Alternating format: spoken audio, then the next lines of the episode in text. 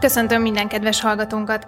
A Reaktor Podcast mai adásának vendége Koltai András, a Nemzeti Közszolgálati Egyetem rektora, akivel online oktatásról, diplomataképzésről és a közösségi média szabályozásáról beszélgetünk. Én Fazekas Csilla vagyok. Én Pap Ferenc vagyok, köszöntöm a kedves hallgatókat, és üdvözlöm Koltai Andrást. Üdvözlöm szeretettel Önöket és a.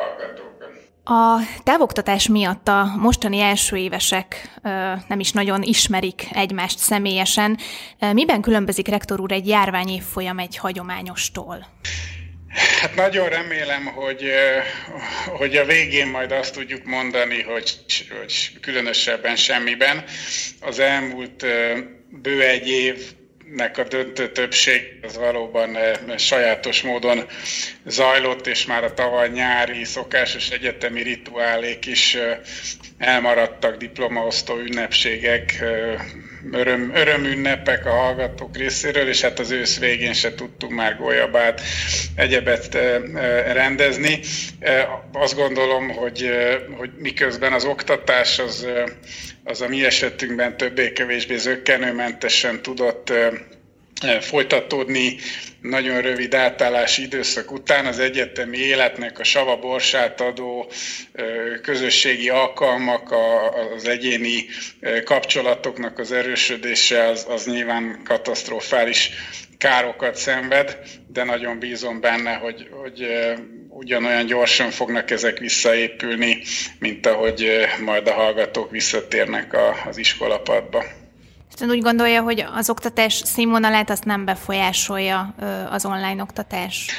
Hát ezt ebben a, hogy mondjam, általános értelemben teljes magabiztossággal azért nem merném állítani, hiszen a, az oktatás egy, egy, egy személy, ideális esetben egy, egy, egy szoros személyes kapcsolatot is feltételez a tanár és a diák között, ráadásul egy interaktív együttlétet, ahol a, a, a diákok véleménye az, az ugyanúgy befolyással van a, a tanóra tartalmára, vagy, a, vagy az oktató gondolkodására. Nyilván egy, egy online rendszerben számítógép előtt ülve, megtartva az órákat, erre nincs teljes egészében mód és lehetőség. Inkább úgy fogalmaznék, hogy jelentős károk vagy sérülés nélkül tudjuk, tudjuk így is az oktatást bonyolítani, de mindannyian nagyon várjuk már, hogy vége legyen ennek az időszaknak. A Diplomáciai Akadémia, amit ugye a Külgazdaság és Külügyminisztériummal közösen szerveznek, szintén ugye javarészt külföldi oktatókkal indult volna el. A koronavírus ezeket a terveket is sajnos átírta, de az első tanév alapján mik a tapasztalatok? Az első tanév, illetve hát azt, azt kell, hogy mondjam, hogy az indulástól kezdve ez minden pillanatában egy nagyon kiegyensúlyozott és egy, egy ilyen nagyon jó kisugárzású program, ha szabad ilyet mondani. Itt ugye azért alapvetően nem, nem a hagyományos egyetemista korosztályjal dolgozunk már, Nyilván, nyilván emiatt egy picit zöggenőmentesebben is ment az online átállás, de, de szerencsére az évfolyam tavaly, tavaly november közepéig személyes oktatásban részesülhetett. Nagyon izgalmas ez a projekt, nem csinált még ilyet Magyar Felsőoktatási Intézmény korábban, és, és azt gondolom, hogy ahol tartanunk kell ennyi idő után, ahová eljuthatott ez a program, oda sikerült eljutatni én azt gondolom, hogy színvonalas és, és betölti azt a szerepét, hogy valóban egy utánpótlás képzőműhelye legyen a magyar diplomáciai karnak. Hogyha távlatosan gondolkodunk, akkor a, a külföldi oktatók bevonását és jelenlétét szeretnénk erősíteni, ami most természetszerűleg csorbát kellett, hogy szenvedjen. Diplomácia sok tekintetben magától értetődően nemzetközi műfaj, és ezért, ezért itt nagyon magát természetes módon lehet külföldi oktató kollégákban gondolkodni, így reméljük, hogy a következő tanévtől már ennek sem lesz akadálya. Lehet is jelentkezni ugye már a, a második évfolyamra. Kiknek javasolt, ki, kiből lehet ön szerint jó diplomata? Hát én azt gondolom, hogy ugye a diplom matának lenni is egy olyan hivatás, aminek megvannak a maga szakmai szabályai, a nyelvi készségtől a jó fellépésen át, a retorikán át, és így tovább. Én két dolgot emelnék ki, ami nem feltétlenül evidens, és amire azt gondolom, hogy itt mi a képzésben hangsúlyt fektetünk. Az egyik, hogy, hogy a diplomat tának lenni, az nem pusztán csak bizonyos skillek vagy, vagy, vagy, vagy szaktudás elsajátítását feltételezi, hanem egy olyan mély megalapozott tudást, ismeretanyagot, elkötelezettséget, ami, ami el tudja helyezni a világ aktuális jelenségeit a, a megfelelő polcon, ami alkalmassá teszi a diplomatát arra, hogy történelmi kontextusban, folyamatában is látva a, a, a jelenségeket megfelelően tudjon, tudjon reagálni, vagy javaslatot tenni a saját országában a, a, a megfelelő cselekvésre vagy reakciókra. Emellett pedig ugye egyszerre kell világpolgárnak lennie, és magyar hazafinak, ha úgy tetszik.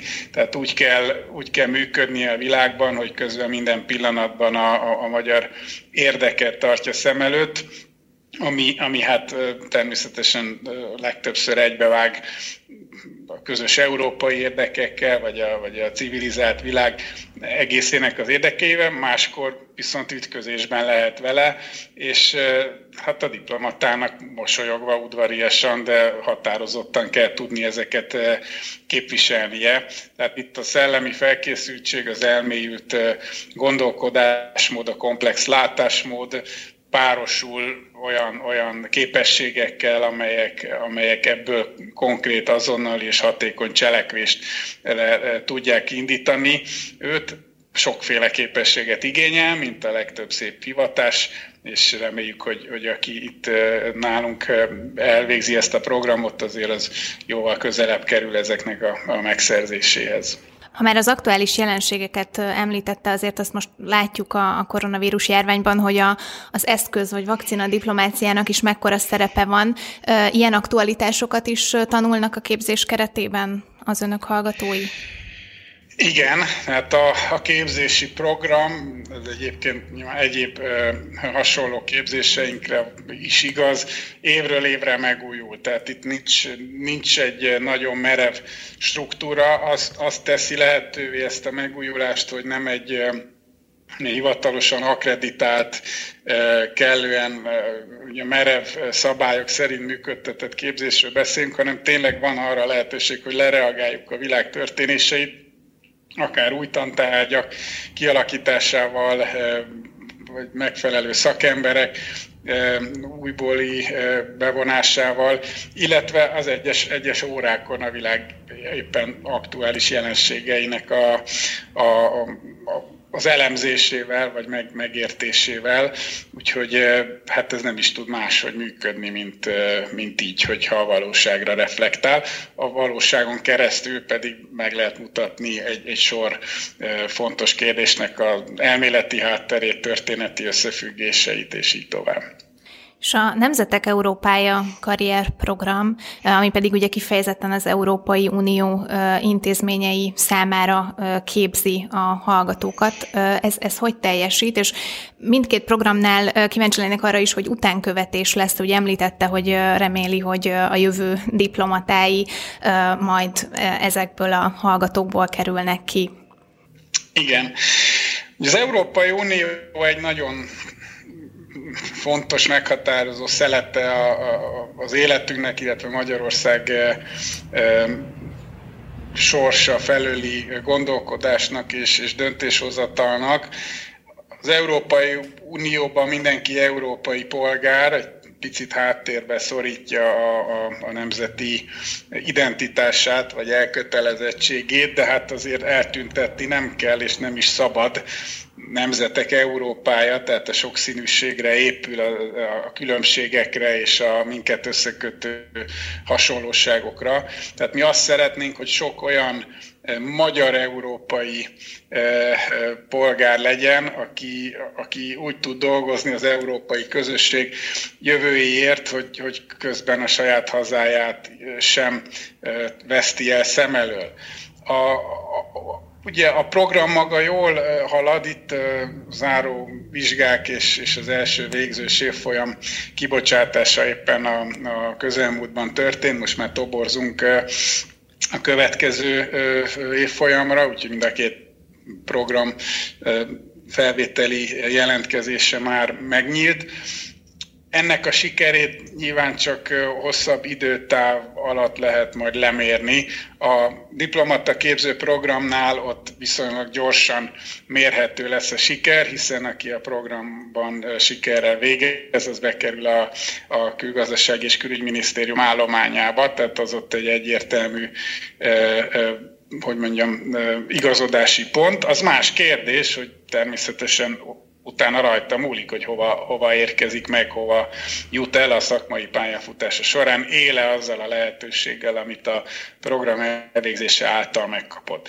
Azt természetesen nem tudjuk garantálni a, a Nemzetek Európája program hallgatóinak, hogy ők evidens módon vagy szükségszerűen felvételt nyernek Európai Uniós intézményekbe. Azt tudjuk számukra garantálni, hogy, hogy azokkal a képességekkel, készségekkel felvértezik őket, ami ezt lehetővé teszi. Ez megint csak egy komoly elvi megalapozás és gyakorlati kurzusokat is jelent, illetve a a híres hírhet EPSZO vizsgára való felkészülést és annak a, a, a gyakorlási lehetőségét, és bízunk benne, hogy utána sokan lesznek, akik sikerrel pályáznak Európai Uniós intézmények különböző posztjaira, vagy, és ez lehet egy másodlagos haszna, sikere a programnak, olyan munkakörben dolgoznak ezt követően, ami, aminek köze van az Európai Unióhoz, tehát ahol, ahol ezeket az ismereteiket jól tudják majd hasznosítani, akár Magyarországon, akár külföldön történik mindez.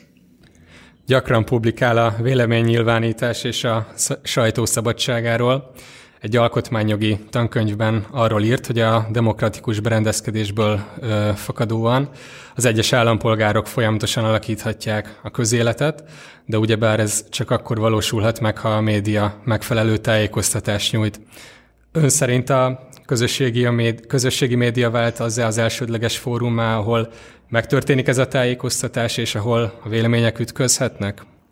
Azt gondolom, hogy igen, a, a közösségi média nagyon sok szempontból ma már fontosabb fórum az eszmecserére, mint a hagyományos média. Nem gondolnám, hogy a hagyományos média jelentősége tűnőben lenne, illetve hát részben korosztályos kérdésről is beszélünk, tehát nyilván tendencia az online, különböző online platformoknak a, a térhódítása. Ami radikálisan új ezekben a platformokban, hogy itt tényleg mindenki szabadon és ingyenesen elmondhatja a véleményét. Ez az internet előtti korban nem így volt. 25 évvel ezelőtt nagyon nagy reménységeket, reményeket fogalmaztak meg a, a jövő internetjével kapcsolatban, hogyan fogja aztán az emberek közti megértést, a békét, a demokratizálódást elősegíteni. Azt gondolom, hogy, hogy rengeteg reménységben csalódtunk ebben a 25 évben. Az internet által előidézett károkra, veszélyekre, illetve azok, ezek mértékére nem feltétlenül lehetett akkor számítani, de az alapállítás az ettől függetlenül is igaz, tehát a, a, a véleménynyilvánításnak egy korábban soha nem látott lehetőségeit, mértékét hozta el, és ez akkor is fontos, akkor is előre mutató, hogyha egyébként olyan károk, olyan veszélyek is ezzel együtt járnak, amelyekkel nem számoltunk korábban. És a vélemény nyilvánítási lehetőségeknek a kibővülésének mik a pozitívumai? Hát én azt gondolom, hogy egy, egy egészséges közéletben minél több ember beszélhet, minél több vélemény fogalmazódhat meg, annál jobb. Mindenkinek a véleménye értékes, akkor is, ha ha cizelláltan fejtik ki megalapozva, akkor is, hogyha faragatlanul, vagy, vagy esetleg sértő módon. A demokrácia az, az mindenkié, nem csak a francia nevelőnő által fölnevelt sejem kesztyűs úri lovagoké. Az internet er, er, erre tökéletes médium, hogy valóban egy kiegyenlítő szerepe legyen, hiszen a, egy közösségi média oldalon mindenféle véleményformáló pontosan ugyanolyan módon tud megnyilvánulni. Úgyhogy ez, ez összességében azt gondolom, hogy pozitívum. Természetesen Természetesen ez magával hoz egy csomó olyan véleményt is, egy olyan tartalmakat, ami mások jogait sérti, veszélyes másokra nézve, benne van a manipuláció lehetősége, a közvélemény manipulálásának a lehetősége, és hát azzal is számolnunk kell, hogy ha mindenki beszélhet, akkor végül is senkinek a hangja nem fog igazán hallatszódni. Tehát lehet, hogy a közösségi médiában bárki elmondhatja a véleményét, de hogy ez nagyobb mértékben tudja befolyásolni a világ folyását, mint korábban, abban nem lehettünk biztosak. Szintén az alkotmányjogi tankönyvben szerepelt Alexander Mikl John filozófus mondata, mi szerint nem az a fontos, hogy mindenki beszélhessen, hanem hogy minden, ami fontos, az ki legyen mondva. Ezt a Facebook mennyire követi, ezt az irányelvet? Hát, hogy mondjam, túl teljesíti, mert itt mert mind a két szempontnak eleget tesz. Tehát amit a, ez a, a említett amerikai úriember a 20. század közepe felé megfogalmazott, az a, az a hagyományos média, értve ezzel a televíziót, rádiót szabályozásának az egyik alaptétele. Európában érdekes, hogy ott, ott, ott inkább igaz ez, mint, mint az Egyesült Államok szabályozásában. Tehát, hogyha ha valaki megnézi az esti főműsoridős híradót, akkor, akkor tudja meg belőle, hogy aznap mi történt. Ta, találkozzon ellentétes véleményekkel, hadd dönthesse el ő, hogy melyiknek ad ezek közül igazat. A, az interneten minden, ami fontos, az el van mondva, és mindenki beszélhet egyszerre. E, tehát a két szempont egyszerre érvényesül, és pont ebben a kakofóniában talán, talán nehezebben tudjuk kihámozni, hogy mely vélemények azok, amelyek ténylegesen megalapozottak, vagy amelyeket, amelyekre érdemes odafigyelnünk. Utalt is korábban arra azért, hogy igaz, hogy a közösségi oldalak hozzászoktatnak egy fő kommunikációs csatornához, és, és elmondhatja mindenki a véleményét, de aztán pedig meg is kötik a felhasználó kezét a moderálással. Ez, ez ön szerint gonoszság? Fel lehet-e, fel kell-e lépni ellene? Gonoszságnak nem nevezném. Egyrészt jogi értelemben ez szinte magától értető, ha, ha a platform ezt akarja, hiszen a platform az egy magán tulajdonban lévő fejlesztés, és mindenki szabadon eldöntheti, hogy akarja-e használni nyilvános kommunikációra, vagy sem. Ha akarja, akkor bizonyos szabályok hatája alá kerül. Ez, ez így van minden, minden szolgáltatással. Az más kérdés, hogyha egy platform olyan óriásira nő, mint a néhány nagy közösségi média oldal, vagy videó megosztó portál, akkor, akkor azért már a társadalmi felelőssége nagyobb, mintha egy kisváros művelődési házáról beszélnénk. Facebook az már lassan 3 milliárd aktív felhasználónál jár, ez elképesztően magas szám. Tehát itt azért már a, a, az egyéni véleményszabadságra ügyelni kellene. Ami pedig a, a, a látványos törléseknél, profilfelfüggesztéseknél szerintem jóval aggályosabb vagy veszélyesebb, hogy igazából nem tudjuk, hogy a platform milyen elvek szerint állít össze egy tartalom kínálatot, amely személyre szabott minden felhasználó esetében. Ebben abszolút benne van a, a manipuláció lehetősége is ez legtöbbször gazdasági érdekeket szolgál a platform saját gazdasági érdekeit, de, de éppenséggel a közéletet is lehet ilyen formán alakítani, és ez egy teljesen átláthatatlan e, folyamat, ami persze jogilag megint csak e, megengedett és, és nem, nem támadható, a, a nyilvánosság számára, vagy egy, egy, egy vagy állam közélete számára viszont aggályos. A közösségi oldalaknak, a Facebooknak például az egyik fő tevékenysége és valutája is a felhasználóiról gyűjtött adat. Ezt inkább gazdasági vagy politikai érdekcsoportoknak szolgáltatják ki ön szerint? Hát a, a probléma az, hogy nem tudjuk. Tehát, hogy igazából nem, nem tudja senki, hogy mi történik ezekkel a, a személyes adatokkal. Akkor derül ki, amikor egy-egy váratlan pillanatban kihassad a, a zsák, és, és kihullik belőle valami durva visszaélés. Időről időre ez megtörténik. A Cambridge Analytica botrány volt mondjuk a legemlékezetesebb ilyen. Az én feltevésem az, hogy, hogy ezeket az adatokat elsősorban gazdasági célra használják a platformok, ugye a hirdetés optimalizálás érdekében, de ezek az adatok önmagukban is olyan piacképes jószágnak minősülhetnek, és a Cambridge Analytica botrány az éppen azt mutatta meg, hogy politikai manipuláció céljaira is igénybe lehet venni gondoljanak bele, hogy korábban mondjuk a politikai kommunikáció ott tartott, hogy akkor óriás plakátokat kell kitenni a városban, meg, meg a tévében eh, reklámidőt vásárolni, és aztán reménykedni, hogy aki elmegy a plakát alatt, vagy éppen eh, belenéz a tévéműsorba, az esetleg majd az adott politikai pártra fog szavazni. Óriási hiba százaléka dolgozik minden ilyen jellegű reklám, hiszen nyilván az emberek töredékében indít el valamit.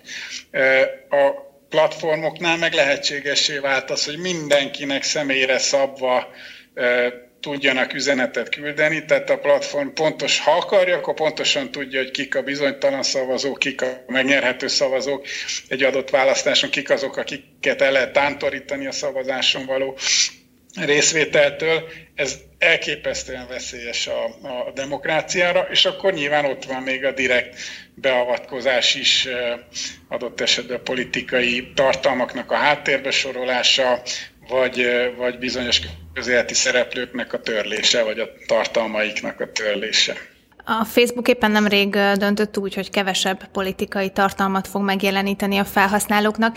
Ennek a hátterében egyébként állhatnak például az említett adatszivároktatási és egyébként nagyon sok álhírterjesztési botrány is. A Facebook algoritmusának ez a változása ön szerint hatással lehet akár a 2022-es parlamenti választásokra Magyarországon, vagy a vélhetően idén augusztusban induló ellenzéki előválasztási kampányra, tehát ön szerint a közösségi oldalak döntéshozói beavatkozhatnak-e így a magyar választásokba akár? Hát én, én azt gondolom, hogy a lehetőségük megvan rá. Hogy, hogy a szándékuk megvan-e e, erre, azt, azt nem tudom. Az elvi és technikai e, lehetőségük erre megvan, és ez már önmagában elég aggasztó, most ez azt gondolom, hogy pártsemlegesen is így van. Nézzük meg, ami januárban történt, hogy az ausztrál kormányjal való veszekedés egy eredménye egy, egy bizonyos időszakban az volt, hogy a Facebook Ausztrál felhasználói semmilyen közéleti tartalomhoz nem fértek hozzá. Mindezt egy olyan média környezetben, ahol emberek tömegei elsősorban a Facebookról tájékozódnak, eh, és ezen belül nagyon nagy százalékuk pedig kizárólag onnan tájékozódik. Hát ezért mondom, hogy itt a társadalmi felelősség az már, az már jóval nagyobb, mint, mint korábban volt tapasztalható.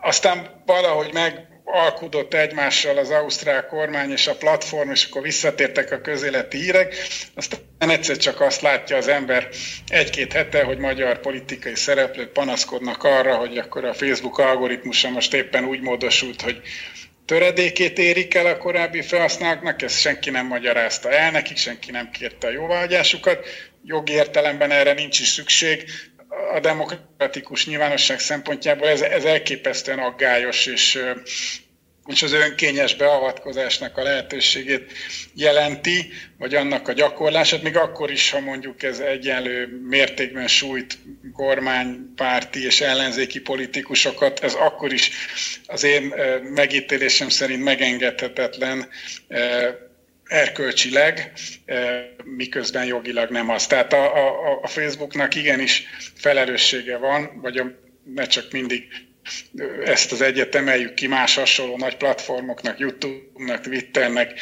társainak felelőssége van a, demokratikus nyilvánosság állapota iránt, és ebben, ebben az is benne van, hogy a közéleti hírekkel el kell látni az embereket. Ezekkel a cenzúrát idéző gyakorlatokkal a közösségi oldalak részéről mit tehetnek az államok, és miért olyan megzabolázhatatlanok ezek a hagyományos médiához képest? Hát a, a szolgáltatásnak a globális jellege miatt ugye nagyon nehéz ezt állami szinten ö, szabályozni, mert egy-egy állam önmagában nem elég erős, még az ausztrál állam sem, pedig az egy ö, a Magyarországnál mondjuk háromszor, négyszer nagyobb piacot jelent. Szerintem van, van részben van szabályozási megoldás, az Európai Unió el is kezdte ennek az előkészítését, vagy december óta nyilvános a, a rendelettervezet, nem akar választ adni minden felmerülő kérdésre, de sok kérdésre igen. Én biztos vagyok benne, hogy a szigorúbb szabályozás felé halad ez a folyamat, és az Európai Unió ebben lép, akkor az az egész világ számára modellértékű lehet majd. Úgyhogy ebben van a megoldás, és, és, és, és az egyes európai államoknak konszenzusra kell jutni a tekintetben, hogy, hogy mit tartanak fontosnak a saját nyilvánosságuk szempontjából. Az, hogy ez egy veszélyes jelenség, abban teljes a konszenzus, az, hogy milyen válaszokat lehet vagy érdemes erre adni, amivel nem okozunk nagyobb kárt, mint amit meg akarunk előzni, abban nyilván lehet vita, de ezek a viták ki fognak simulni, és lesznek rá szabályozói válaszok. A tájékoztatás az lehet eredendően befolyásolás is. Um, van a közösségi oldalaknak, például a Facebooknak ön szerint világnézete, és hogy ezt mennyire érvényesíti? Hát én úgy gondolom, hogy van, nem is nagyon rejtik véka alá. Ezt ugye legtöbbször onnan lehet megismerni, hogyha a, Mark Zuckerberg kiad egy manifestumot, ahol nyilatkozik a világ nagy dolgairól. Ezt elég ritkán teszi meg, jól felfogott érdekéből, hiszen, hiszen platformnak az az érdeke, hogy minél több felhasználó csábítson oda politikai nézetektől, világnézettől, pártállástól függetlenül, tehát nem szívesen vadítaná el másokat. Ez, ez evidens, időnként nyilván ezzel ellentétesen cselekszenek, mint mondjuk januárban, amikor Trump elnök fiókját kellett törölni, én azt gondolom, hogy van, van világnézete, és ez belesimul a, azokba, azoknak a nagy multinacionális, jellemzően amerikai bázisú nagy cégeknek a, a gondolkodás módjába, amelyek azért a korszellemet elég jelentősen meg tudják határozni ezzel együtt is a, a platformnak el kell tűrnie egy darabig az ezzel ellentétes nézeteknek a közétételét is a, a saját rendszerében, hiszen, hiszen így tud meglenni a három milliárd felhasználójuk. De ebben az is benne van, hogy azért, azért óvatosan, óvatosan lehet orientálni, vagy teregetni a felhasználókat a, a bizonyos ideológiák vagy, vagy értékrendeknek az elfogadása felé. Nagyon szépen köszönjük Koltai Andrásnak, hogy válaszolt a kérdéseinkre. Köszönöm szépen én is a figyelmet mindenkinek. Nektek pedig köszönjük azt, hogy meghallgattatok minket. Kövessétek továbbra is a Reaktor Facebook oldalát és YouTube csatornáját. Kövessetek minket Spotify-on vagy Apple Podcast-en. Sziasztok!